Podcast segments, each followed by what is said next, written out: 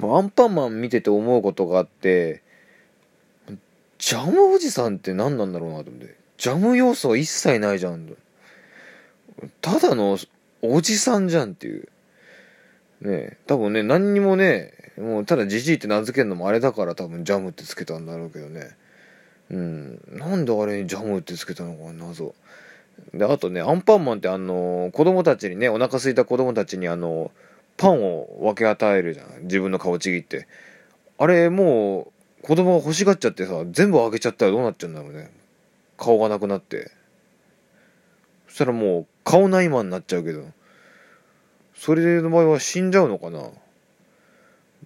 それともそのね顔がない状態で歩くのかね？すっげえ不気味だね。